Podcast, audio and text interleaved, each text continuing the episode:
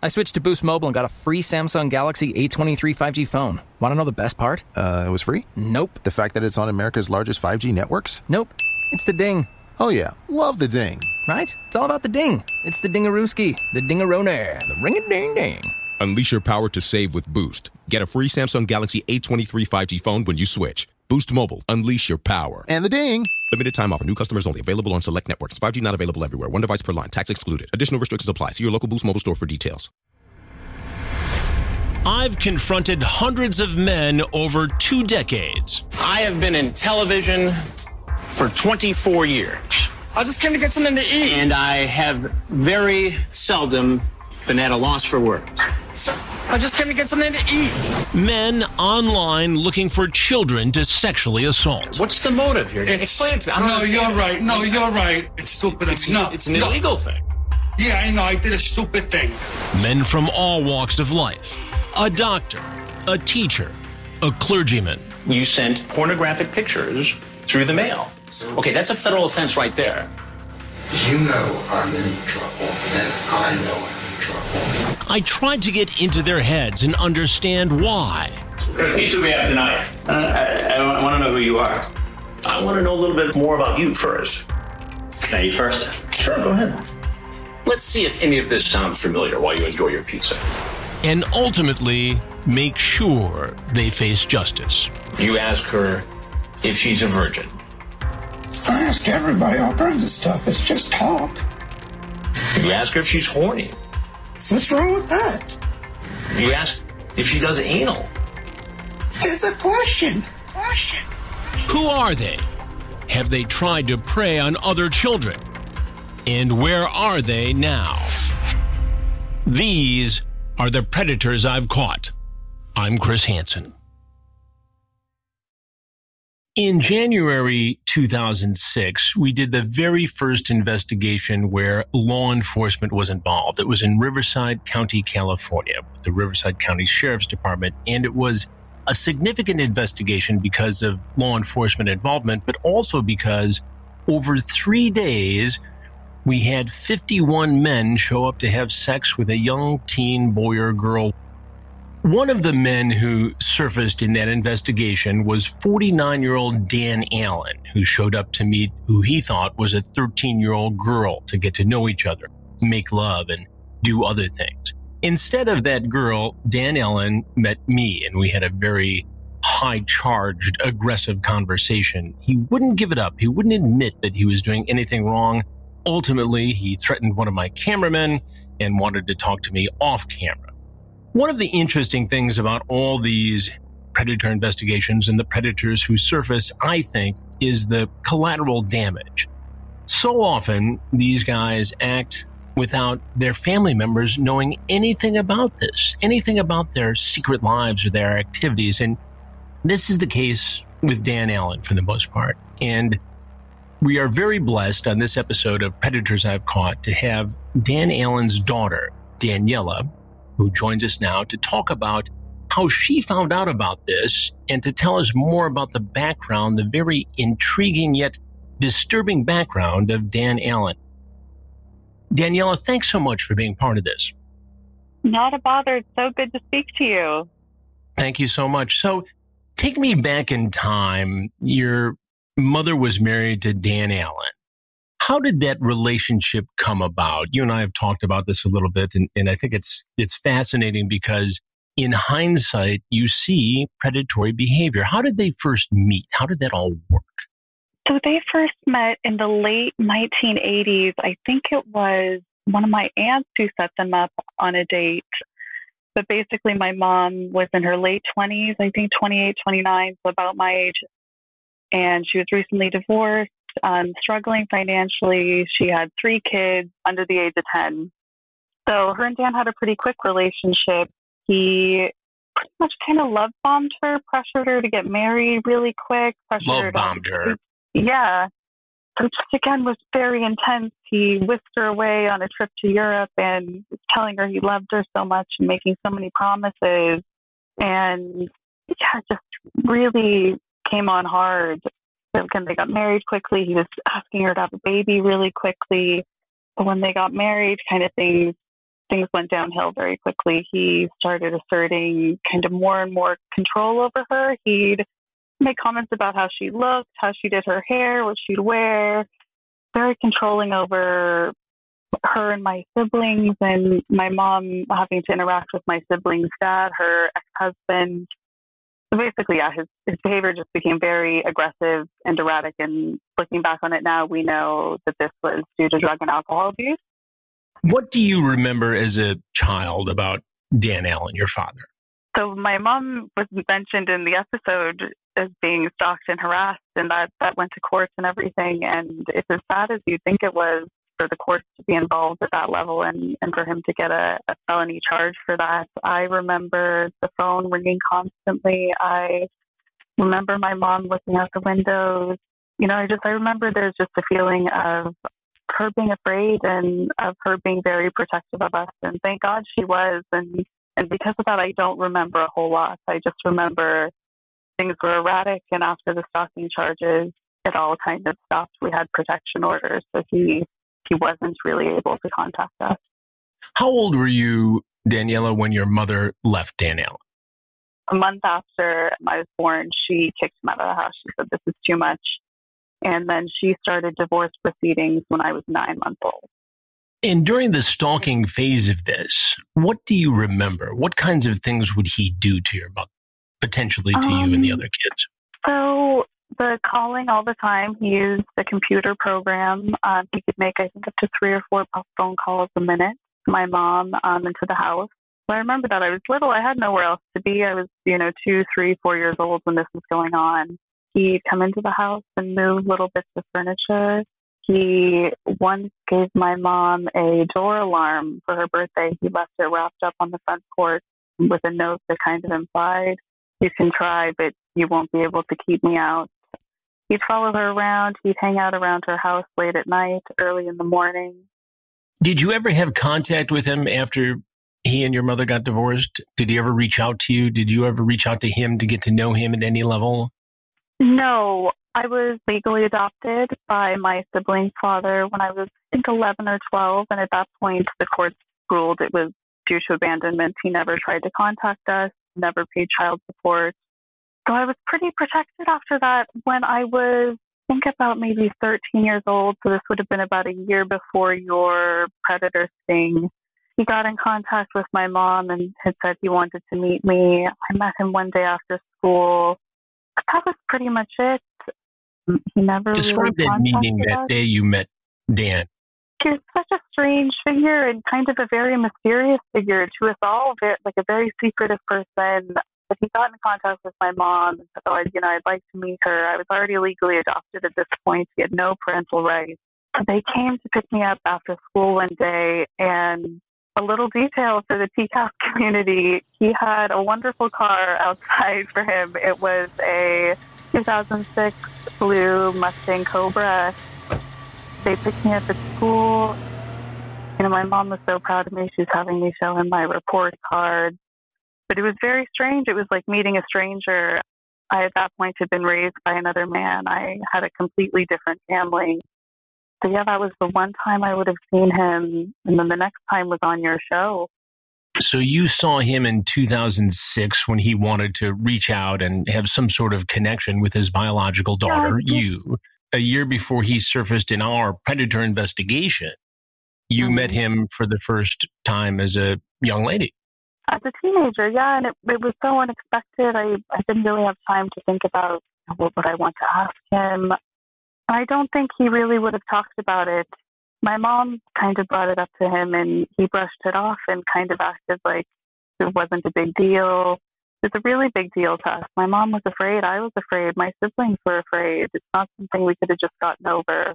It seems that he kind of had that attitude and, until he met you, even in your even in your um, interview with him, he just there's no accountability, no no willingness to accept that this is a bad situation, it's a bad thing you've done.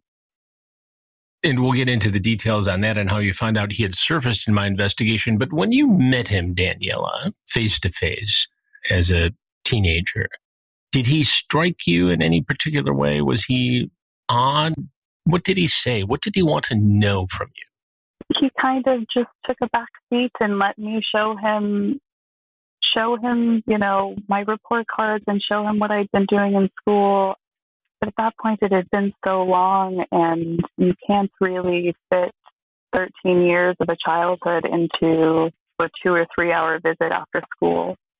And that was it. You never heard from him again. No, my mom did say they had exchanged phone numbers and he would kind of check in once in a while. And she did notice, man, he hasn't contacted me in a while. And she she tried to ring the phone number and it was out of service. And again, we later found out it was because he was in prison. He'd been caught by Riverside PD. How did you first learn, Daniela, that your father, your biological father, had been caught in our predator investigation in Riverside County, California? I found out, just like the rest of America found out, my older brother and his wife just happened to be watching Dateline that night. My older brother immediately recognized Dan, called the rest of our family. We rushed over to their house to watch and rewatch the segment. You know, at that time, everyone had TiVo. That was kind of a new technology, and we'd never been able to do that before to record and and rewatch and go back and over and over. So there was a lot of analysis in our home that night. What's going on? I just meeting a friend that I met on the internet. And what was your impression when you saw your biological father, Dan Allen, being caught and confronted on To Catch a Predator? I mean, obviously, it's national television, so it was shocking enough for all of us. But I don't know that it was surprising. I always knew my mom had kept me protected from this person for a reason. She was always very protective of me, and so were my siblings, and so was my adoptive father. The thing it was almost kind of indicating it was to see that wow, other people can see this mightn't be a good person, and this person was capable of hurting people, and he did. He hurt my mom, and he hurt our family. So yeah, kind of it kind of just affirmed why I had been kept away from him and why I had been protected, you know, from him for all those years. You know, I always refer to people who are in the personal lives of these predators as, you know, collateral damage. I don't think explore this enough because it has impact. It shatters families. And now, again, mm. you were estranged from your biological father, so you didn't have a lot of contact with him except that, you know, after school meeting and the in the Mustang, but mm-hmm. this has ramifications. It can shatter children, a spouse, Definitely. an ex Definitely. Like I say, a, a couple past experiences show that they're never 13. What was it like for you and your brother, his wife, and the rest of the family to actually watch this happen as he tried to explain his way out of trying to meet a 13 year old girl and the graphic details that were involved in his chat log. It was shocking. Obviously, it was absolutely shocking. My mom and I have years of therapy under our belt from this. I haven't really spoken at length to my siblings about it, but I can just say for me myself, I worried in the moment as as a child. I worried, oh no, do I have monster DNA from this person? Is, is something defective with me? And I've spoken to my mom about it, and she struggled with how did I not see this? How could he have done this? Not only to me, how could he have done the stalking, but how could he have potentially done this to other people? And we believe that he 100% met other people online who said they were underage. So it was shocking. I look back on it now as an adult and I have so much sympathy for that 14 year old girl. And of course, I don't have monster DNA. I'm wonderful. My work is I work with children and I'd never do this to a child. I, you know, and I never, more importantly, too, I'd never do this to my family. I have so much love for, just love and respect for everyone that I know I'm not like Dan Allen.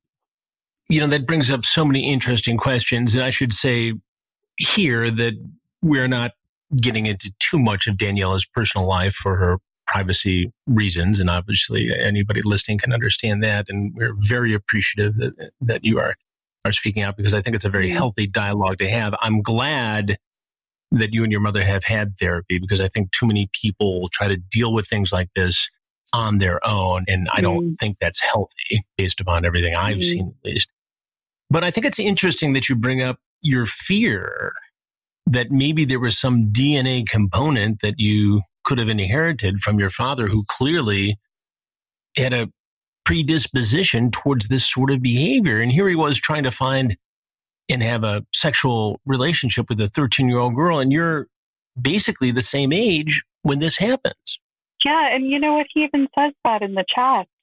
He says I have a daughter. I think he said I was 14 or 15, maybe, or 15 or 16. I think it's a very natural fear. I know now it's a very natural fear that children of sexual predators or even children of people who've committed crimes worry that there might be something wrong with them, that they might have inherited something. And again, I've, I've done a lot of work just reparenting my inner child and assuring myself, oh God, there's nothing wrong with you. How important has therapy been, Daniela, to you and, and to your mother? So important. I think it's really important to talk to it. These are very heavy things that happen to us. And of course, you need help guiding yourself through that. I'm big, a big supporter of talking about it and being open about it. Mental health so important. And how is your mother doing today? She is fantastic. She's really, really made up for it. She's a wonderful mom. I was married last year. Um, I live abroad now, but she took three flights to get there to make it for my wedding. Yeah, she's wonderful. She's been a wonderful, wonderful mom. Let's talk for a, a minute, Daniela, about what you've learned about your father since his appearance in our predator investigation, since those criminal charges. There have been other allegations that have surfaced. So just in my own research, obviously, I'm, you know, like Dan, I'm curious. Curiosity is what's gotten me. Yeah. And I get into these wormholes where I'll be on YouTube and I'll read the comments of some of the TCAP videos, not just Dan's, but all of them. But in watching his, I found comments of people who have Dan Allen stories. For example, one, and I've actually spoken to this woman, and enough of the details check out to where I believe her she basically said in the 90s, so again, about the time this would have been going on with my mom and the custody and the stalking, he was banned from coming to a stable for inappropriate interactions with young girls. And in another YouTube comment, about a woman saying that she would have been one of the first people he met from Yahoo Messenger, and that like all these wow. crazy things. She was his meth dealer, and you know, just again, weird allegations, but there's enough truth in them that I believe um yeah, just a history of predatory behavior and I'm so happy and so grateful that my mom got us out of there and, and she protected us. More about this predator I've caught in a moment. In my confrontation with him in the interview, he's pretty aggressive. He claims he had done nothing wrong. And again, you know, you've seen this, Danielle. I've got the transcript yeah. right there. I know the specific, uh, very graphic details, and I don't need to drag you through all of those. You're aware of them already, and as are most of our listeners. But he just wouldn't give it up. He admits at one point that he sees how this looks, but he claims that he was just there to, you know, care for the 13 year old girl named Sammy, or that's what the decoy's mm-hmm. name was and that he wasn't actually going to go through with any sexual act. But we know from some of the people who've reached out in the TCAP community, some people with whom you've spoken, that he had these discussions and became angry with other young girls, underage mm-hmm. girls before, that they wouldn't participate in sexual activity with him. Mm-hmm. And so mm-hmm. you have to wonder what else he had done prior to this. Yeah, I, I wonder that all the time. And that's the hard thing. And that's, again, going back to therapy, that's something that therapy can really helpful with. Sometimes we don't know the answers. But I do, I, I think about it often, um, and my heart goes out to anyone that he might have hurt. You know, I read these weird YouTube comments and I do think, wow, I hope she's okay. He, at one point, threatened my cameraman that he was going to shove his camera down his throat. I'll shove that camera down his throat. I don't think you're going to want to do that. Why is that? Then he wants to talk to me off camera, which obviously I don't do. Can I talk to you outside? You can say whatever you want to say. Well, I mean, I obviously want to say something off camera. Well, I can't have the cameras turned off at this point. But he displays what is a propensity for potential violence in that interview. And now learning what he had done to your mom and the threats he had made to the whole family, mm-hmm. that could have been a potentially volatile situation, I think. Yeah, very volatile. I mentioned it to you in our other chats. He did get physical with my mom once. And that was kind of one of the final straws for her in their marriage. Now, he actually was sentenced to, you know, a fairly lengthy prison term after he was arrested uh, by Riverside County sheriffs. And part of the reason was his history of mm-hmm. stalking mm-hmm. and domestic abuse in the case of your mother. We didn't know that at the time. But that's exactly what elevated his sentence to ultimately what he got, which was three years. And then he had to register as a sex offender and be on probation. Mm-hmm. He died in 2009. Do you have any insight into what mm-hmm. happened to him? Obviously, for a lot of reasons, we weren't keeping in contact with him. But yeah, I think from what I know, I think he was out of prison, but I think it was just a few days after he was released. And when you were with him, for that short period of time that day after school. Did he tell you about anything he was doing work wise? He represented to us that he was a import export dealer, that he had uh, some interaction as a computer guy selling and buying things um, from the um, Philippines, as I recall. You know what? I think he had a lot of stories to tell about himself and what he was doing. To our knowledge, he was selling stuff on eBay and buying and selling antiques I don't know anything about importing, exporting in the Philippines. Exactly. How has it been for you after the fact to sort of, I don't know, step into this TCAP community as someone who is the daughter, the biological daughter of one of the guys caught? You've read into it, you've followed it, you've had contact with some other people. What has that been mm-hmm. like for you? You know what? It's actually been really empowering. It has been 15 years. I was a little girl when those things happened, and looking at things with my adult eyes, it looks a lot different. And where I used to feel a lot of shame about it, I look at it now and I'm so far removed from it. And part of kind of engaging in the community is reclaiming my power in a weird way, if that makes sense. No, you it makes total sense. Always, the story's always been about Dan Allen. It hasn't been about me and how resilient I've been. It hasn't been about my great mom who really stood up to the challenge. It hasn't been about my adoptive dad who loved me just as much as if I was biologically his. The same thing with my siblings. So again, even talking to you, it's it's a way for me to kind of highlight these people that get forgotten that really do step up when other people don't. You know, my heart goes out to you for having to go through all this. I think you've obviously come out very healthy on the other side and have it all in, in proper perspective. But your mom, what a tough situation. All this woman was looking for was the love of a good man and support and to continue yeah. her life. And this is what she got. And yeah. there's a lesson in there, I think. Eh, what does your mom tell you about this? I mean, you had to talk to her uh, about this and sort of not get her permission. You're a grown woman, but you know, yeah. you're not going to do this interview without letting your mom know. What was that conversation like? My mom is supportive of me 100%, and I'm supportive of her 100% we've had to be, you know, obviously it's hard. She thinks about it a lot similar to me of, wow, this was my spouse that did these things. So obviously it's difficult, but you do move on. Like I have a big full life. My siblings have big full lives. There's lots of grandkids. So while it's something really kind of weird and surreal that happened to us, we've been careful not to let it define us. Like we've made a, a really wonderful family. It mightn't be a traditional family, but a really wonderful family from it. Well, it's not like this just happened yeah. to your biological father, your mother's mm-hmm. uh, ex husband. It happened on television in a very high profile investigation. And so it continues 15 years after Dan Allen surfaced in our predator investigation. It continues to be the topic of discussion.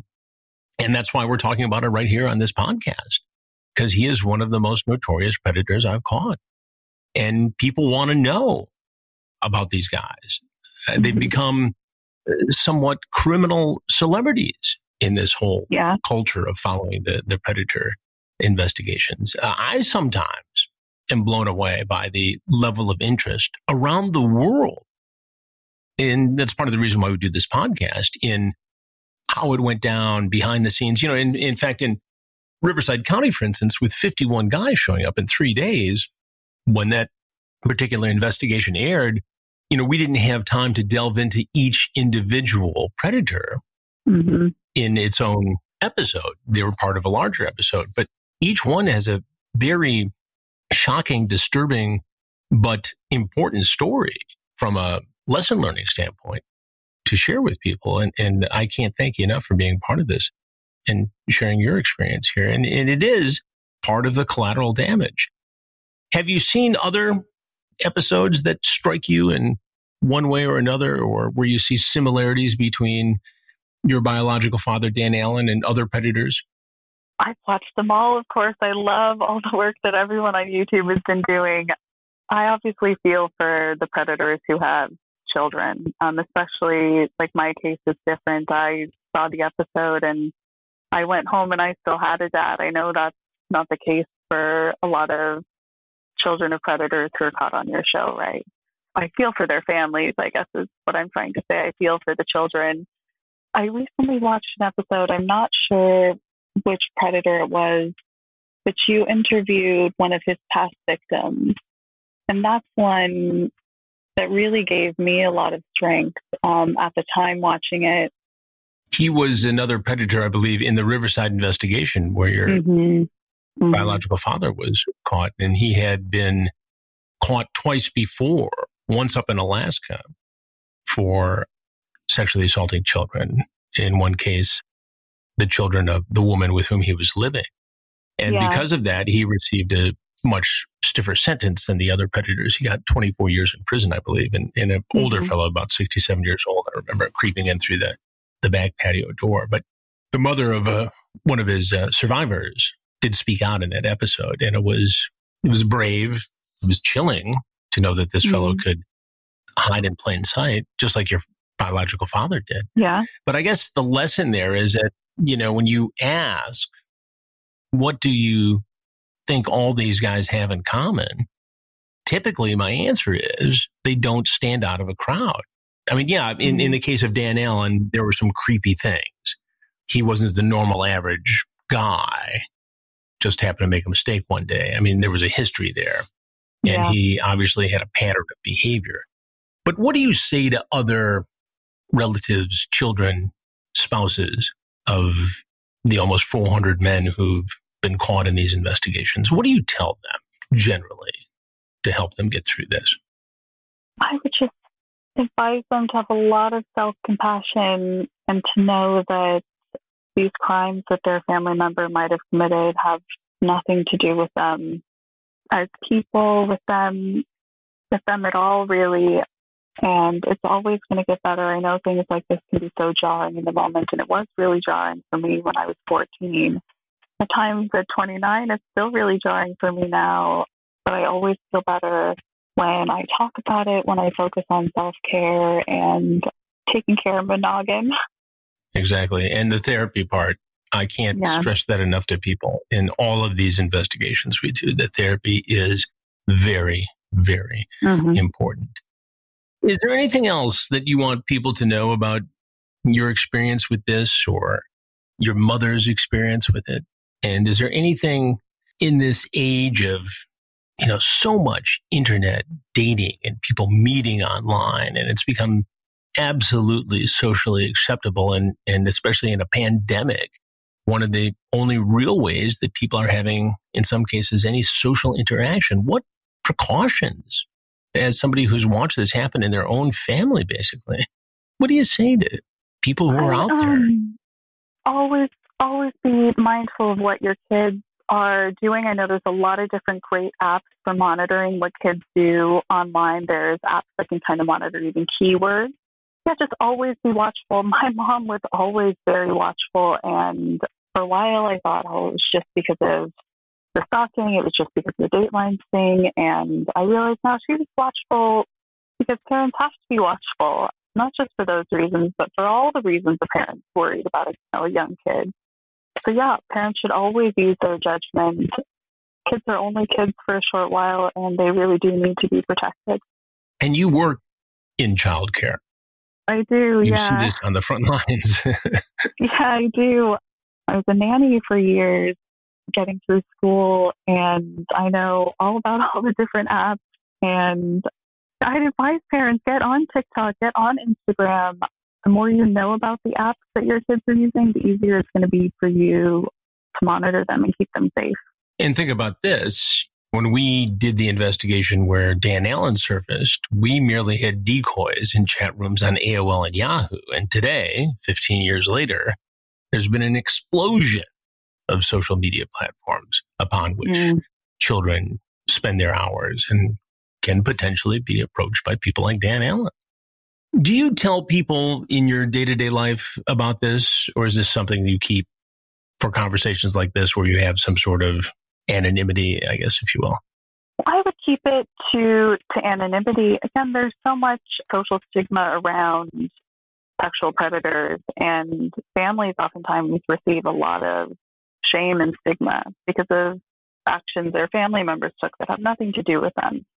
I was raised by my adoptive dad. My older half siblings was raised as their full sibling. No one in my everyday life growing up knew that we were only half related biologically. And it felt really real. As I said, my, my mom and my adopted dad worked hard to make us feel like a family, and we did. You know, it's chilling to think back and consider what could have happened had your mother not been brave enough and strong mm-hmm. enough to get away from Dan Allen. The results here could have been so tragic. Mm-hmm. God bless her for being strong. Yeah. We will keep in touch as mm-hmm. we move forward doing this podcast because I think it's critical for people who have suffered this collateral damage to have a place where it's safe to talk about their experiences. And I definitely want this podcast going forward to be that place. And so yeah. I thank you for trusting and, and for being a part of this, for sharing your experience, because I think it's good for everyone. And I especially think that it's important when it comes to the whole notion of getting therapy. It's mm-hmm. so critical. And I think it's an important step. So I want to thank you, Daniela, for being a part of this, for joining me. We will keep in touch mm-hmm. and perhaps you can join us again on another episode of Predators I've Caught.